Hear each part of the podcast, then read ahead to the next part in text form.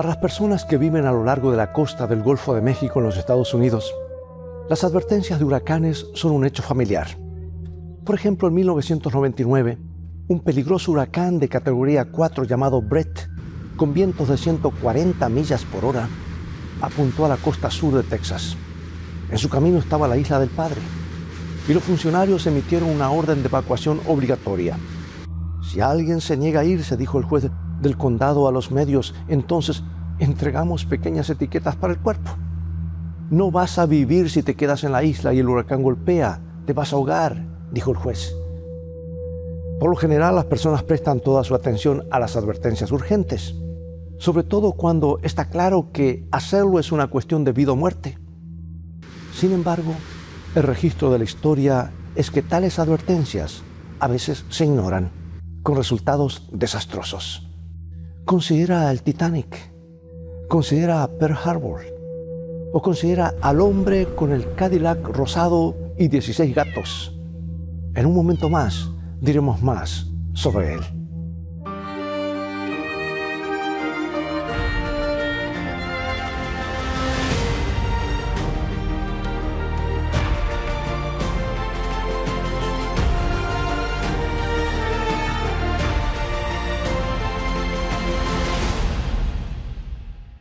A veces el hombre solitario de ochenta y tres años lloraba hasta quedarse dormido. Cinco años antes había quedado devastado cuando Eddie, su esposa, durante treinta años, había muerto. Su calma y reserva habían equilibrado su naturaleza luchadora.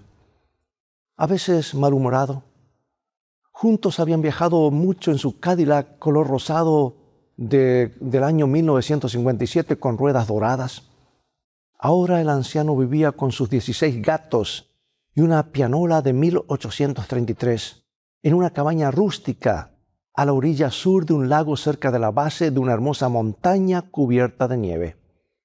Era una celebridad menor del área, un narrador fascinante que podía mantener a los turistas hechizados con sus historias del área. Pero en la primavera de mil novecientos ochenta, los funcionarios estatales lo visitaron y le advirtieron que se fuera de inmediato, porque temían que la antigua montaña volcánica estuviera a punto de estallar. Pero como casi todo el mundo sabe, Harry Truman se negó a abandonar su alojamiento en la base del Monte San Helens. Llevaba allí más de cincuenta años. Esa montaña es parte de Harry, y Harry es parte de esa montaña, dijo. Voy a bajar con los pies primero o no voy a bajar en absoluto. La posición desafiante de Harry se extendió rápidamente a los medios nacionales y Harry se convirtió en una celebridad de la noche a la mañana. El diecisiete de mayo, los funcionarios intentaron una vez más hacer entrar en razón al viejo de la montaña. Una vez más se negó a irse. A la mañana siguiente, el Monte San Helens explotó con la fuerza de una bomba nuclear de veintitrés megatones. Y en segundos, los mil trescientos pies superiores a su pico de casi diez mil pies volaron hacia los cielos. La cabaña de Harry quedó enterrada bajo doscientos metros de ceniza volcánica y escombros. A lo largo del tiempo, la gente ha escuchado la advertencia, vete ahora, vete mientras puedas.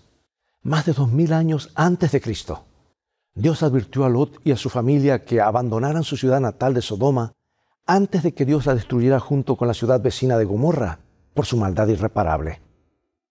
Pero hoy te traigo otro mensaje urgente de vida o muerte, tal como lo hizo hace unos cuatro mil años con Sodoma y Gomorra. Dios una vez más está llamando a sus seguidores a salir a otra ciudad, de otra ciudad corrupta e inicua. Una ciudad que confunde tanto a quienes se quedan en ella, que su mismo nombre significa confusión. Una ciudad llamada Babilonia.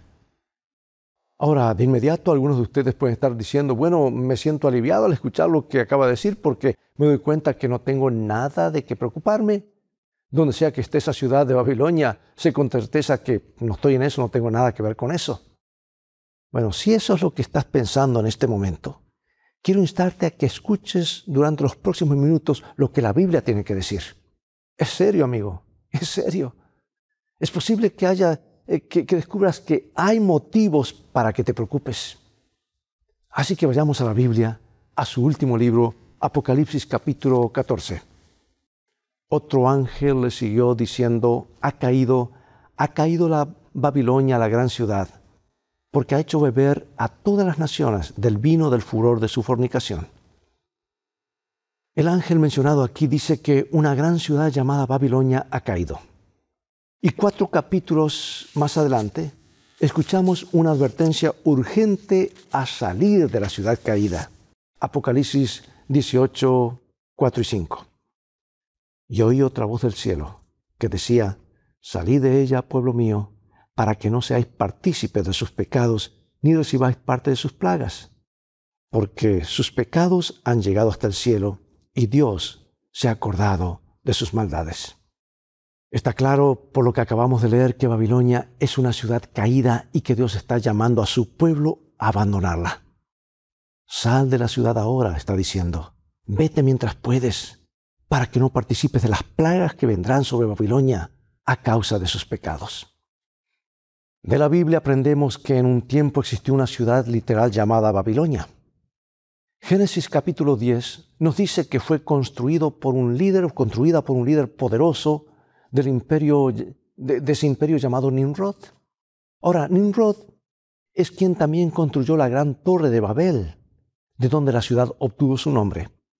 Nimrod vivió unos cientos, unos cientos de años después del gran diluvio mundial que Dios usó para destruir a todos los habitantes malvados de la tierra.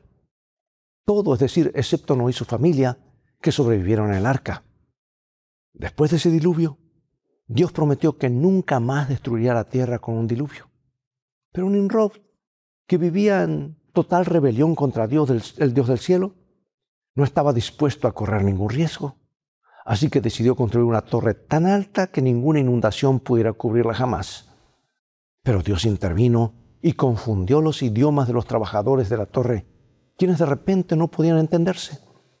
La confusión resultante se convirtió en sinónimo de Babel y de la ciudad de Babilonia, poblada con otros que compartían el rechazo de Nimrod al Dios del cielo.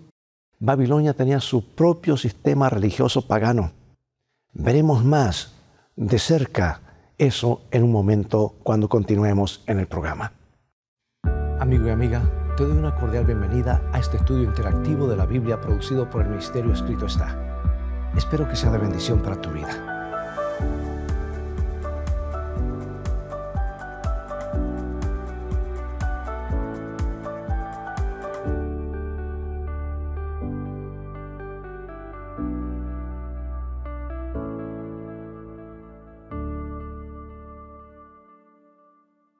A lo largo de los siglos, Babilonia, la ciudad, extendió su alcance y su poder hasta convertirse en un imperio.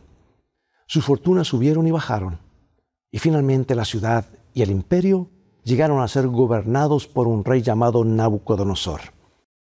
Él es el que orgullosamente se jactó, ¿no es esta la gran Babilonia que yo construí?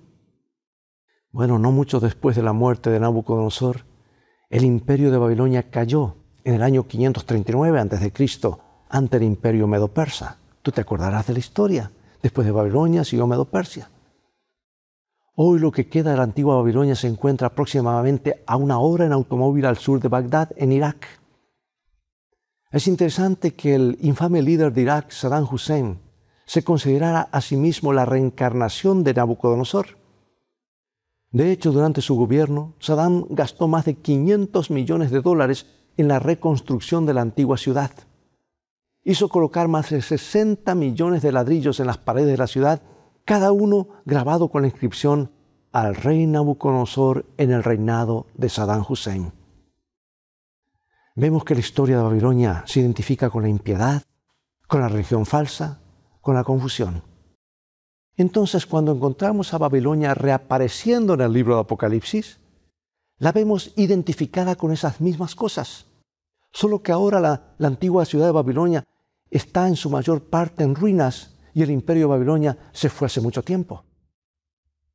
Entonces, ¿qué es esta Babilonia del Apocalipsis? Hemos visto brevemente las menciones de la Babilonia en el Apocalipsis catorce y en el capítulo dieciocho también.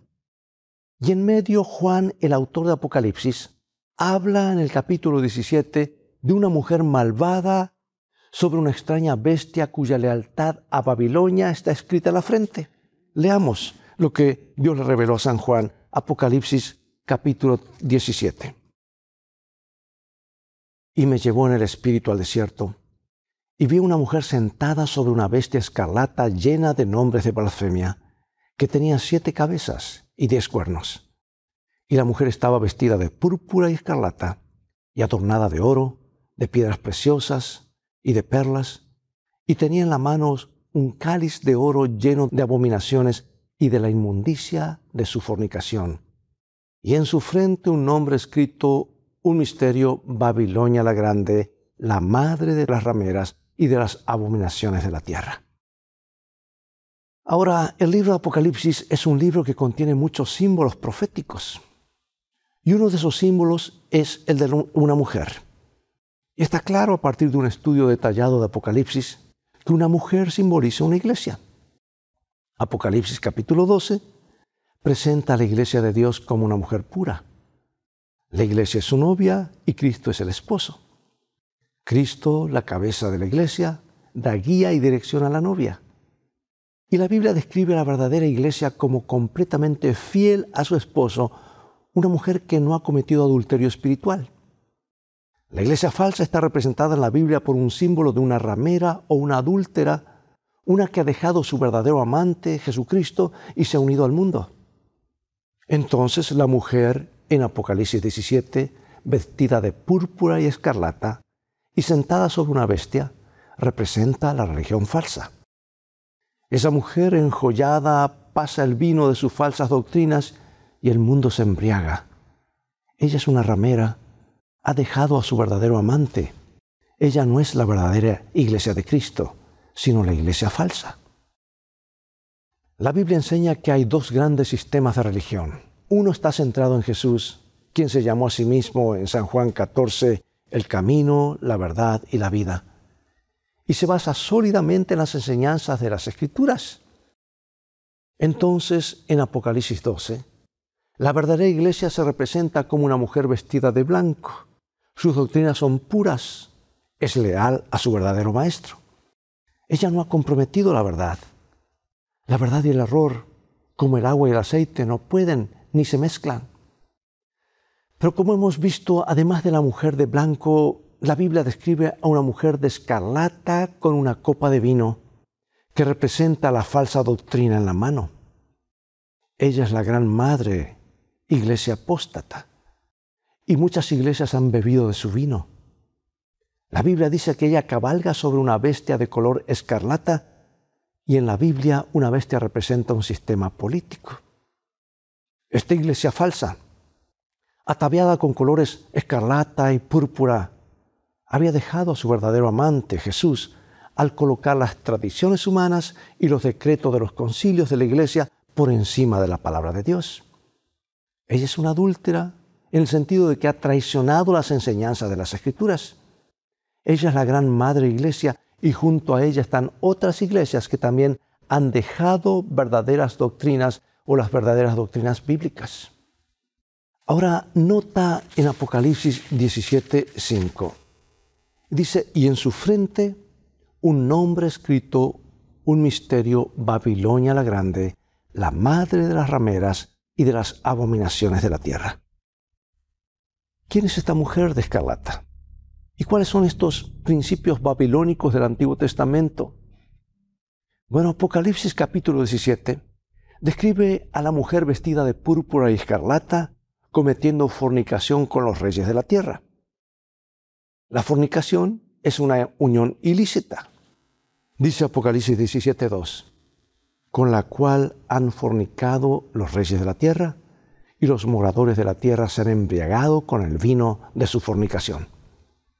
Por lo tanto, la imagen de Apocalipsis de una mujer sobre una bestia de color escarlata representa una unión de iglesia y Estado. Sin embargo, el énfasis está en el dominio de la iglesia sobre los poderes del Estado. La mujer cabalga sobre esta bestia.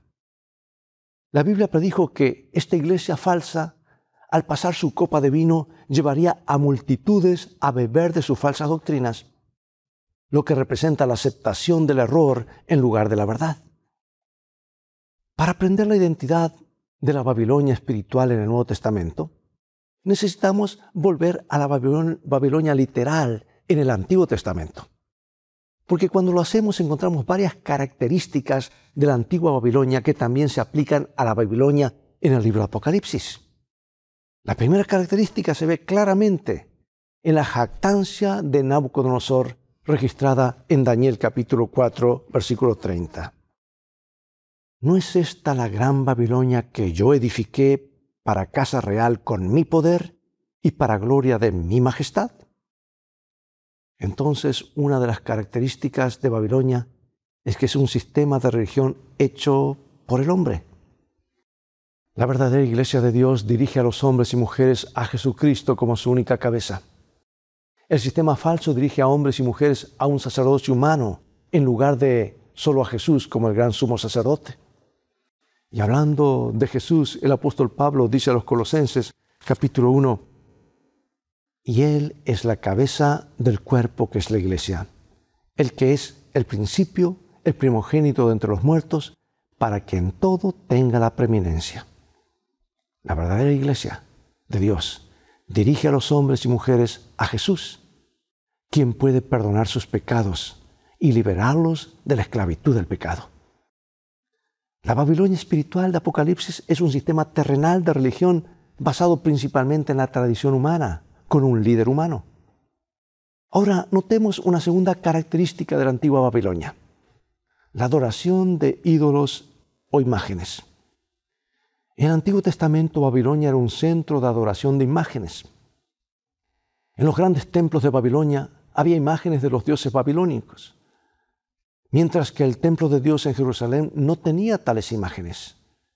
En la iglesia cristiana del Nuevo Testamento, que dirigía a hombres y mujeres a Cristo como su cabeza, no debía haber imágenes.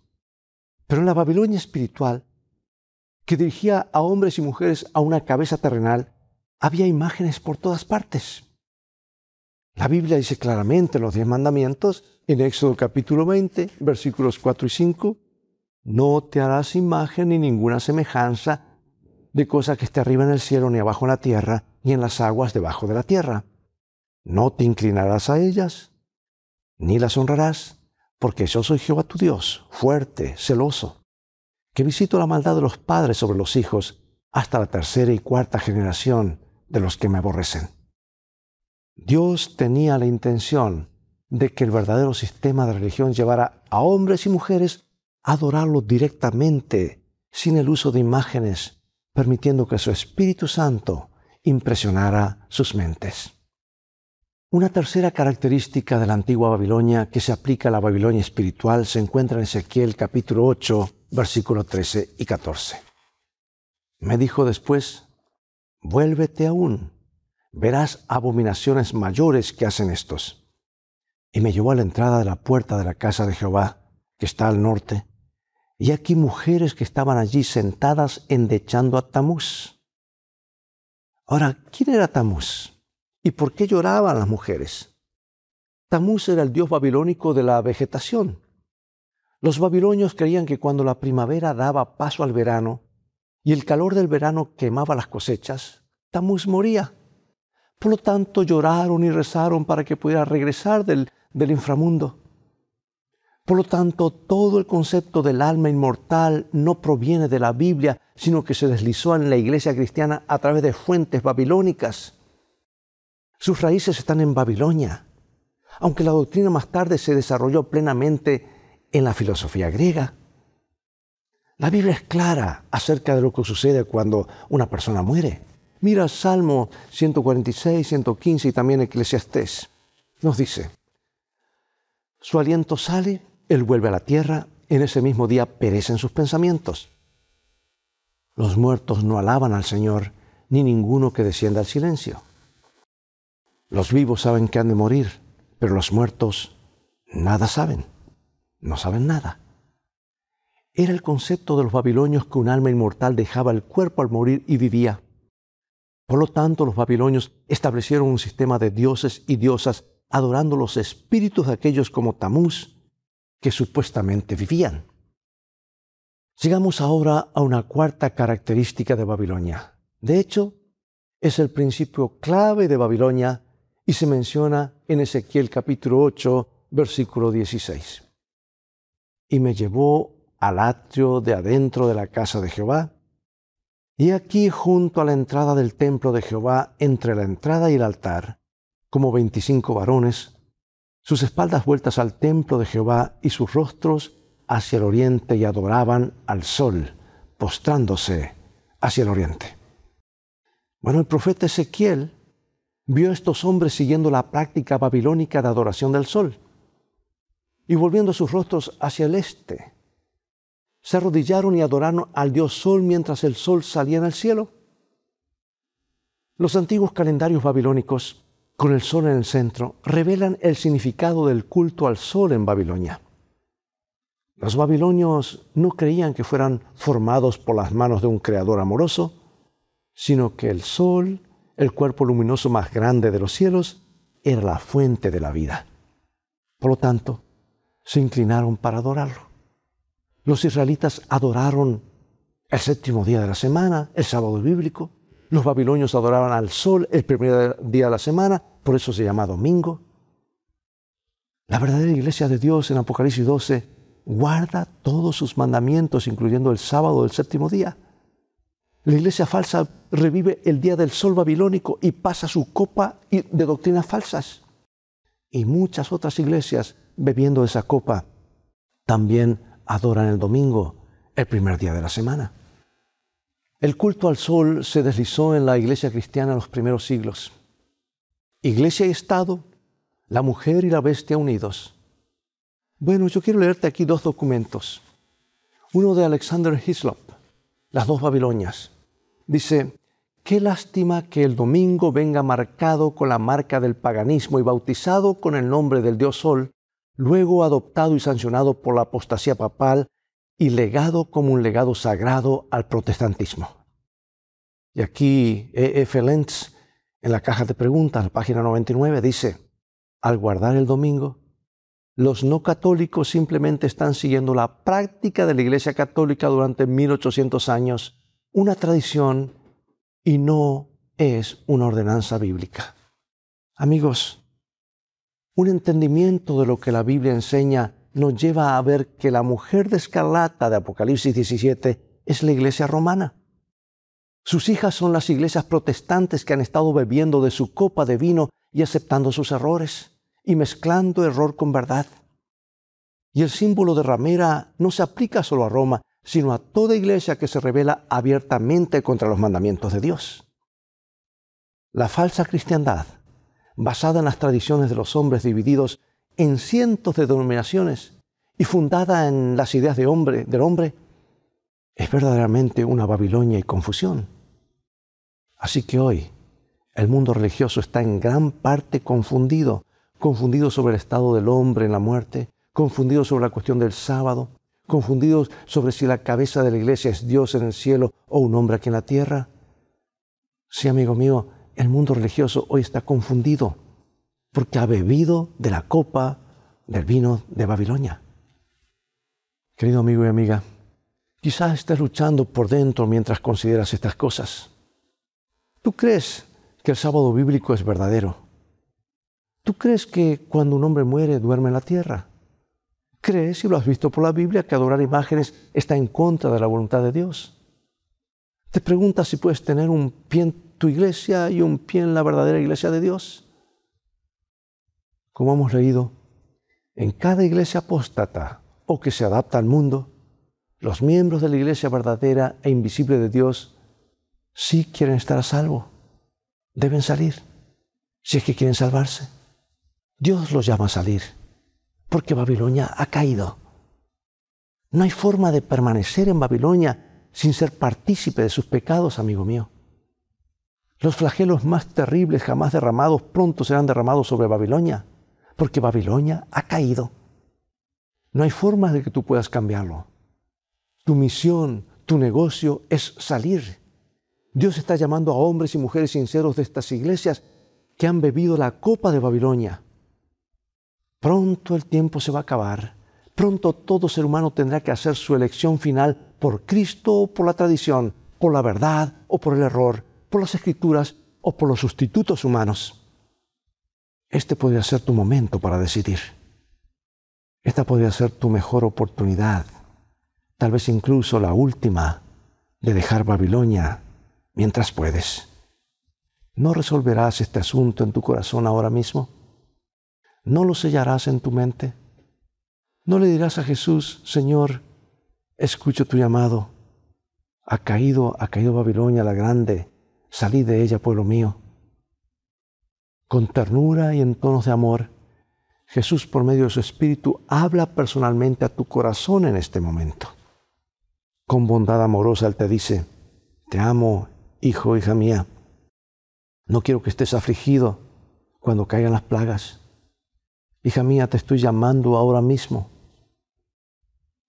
¿Escuchas su llamado? ¿Lo escuchas hablar a tu corazón? Por favor, acompáñame en oración. Gracias, Padre Celestial, por revelarnos claramente en tu palabra el camino que debemos seguir. Danos la fe y el valor necesarios para apartarnos de la mezcla de verdad y tradiciones humanas. Queremos seguir solamente la verdad bíblica. Escribe esas verdades en nuestras mentes y corazones para que nunca más se borren. Aceptamos a Jesús, que es el camino, la verdad y la vida. Bendícenos y ayúdanos a amarte y serte fiel. Sabemos que lo harás, porque lo pedimos en el nombre de Jesús. Amén. Dios cuida y sostiene todo lo que creó. El que sustenta a los innumerables mundos diseminados por la inmensidad, también tiene cuidado del gorrioncillo que entona sin temor su humilde canto. Cuando los hombres van a su trabajo o están orando, cuando descansan o se levantan por la mañana, cuando el rico se sacia en el palacio o cuando el pobre se reúne con sus hijos alrededor de su escasa mesa, el Padre Celestial vigila tiernamente a todos. No se derrama lágrima sin que Él lo note. No hay sonrisa que pase para Él inadvertida. Bueno, es todo el tiempo que tenemos por hoy. Ha llegado el momento de despedirnos. Te invito a continuar estudiando los mensajes de esperanza de la Biblia. Visítanos en nuestro sitio de internet escrito está punto org, donde podrás obtener gratis una variedad de estudios bíblicos. Dios te bendiga y te guarde, y recuerda, escrito está, no solo de pan vivirá el hombre, sino de toda palabra que sale de la boca de Dios.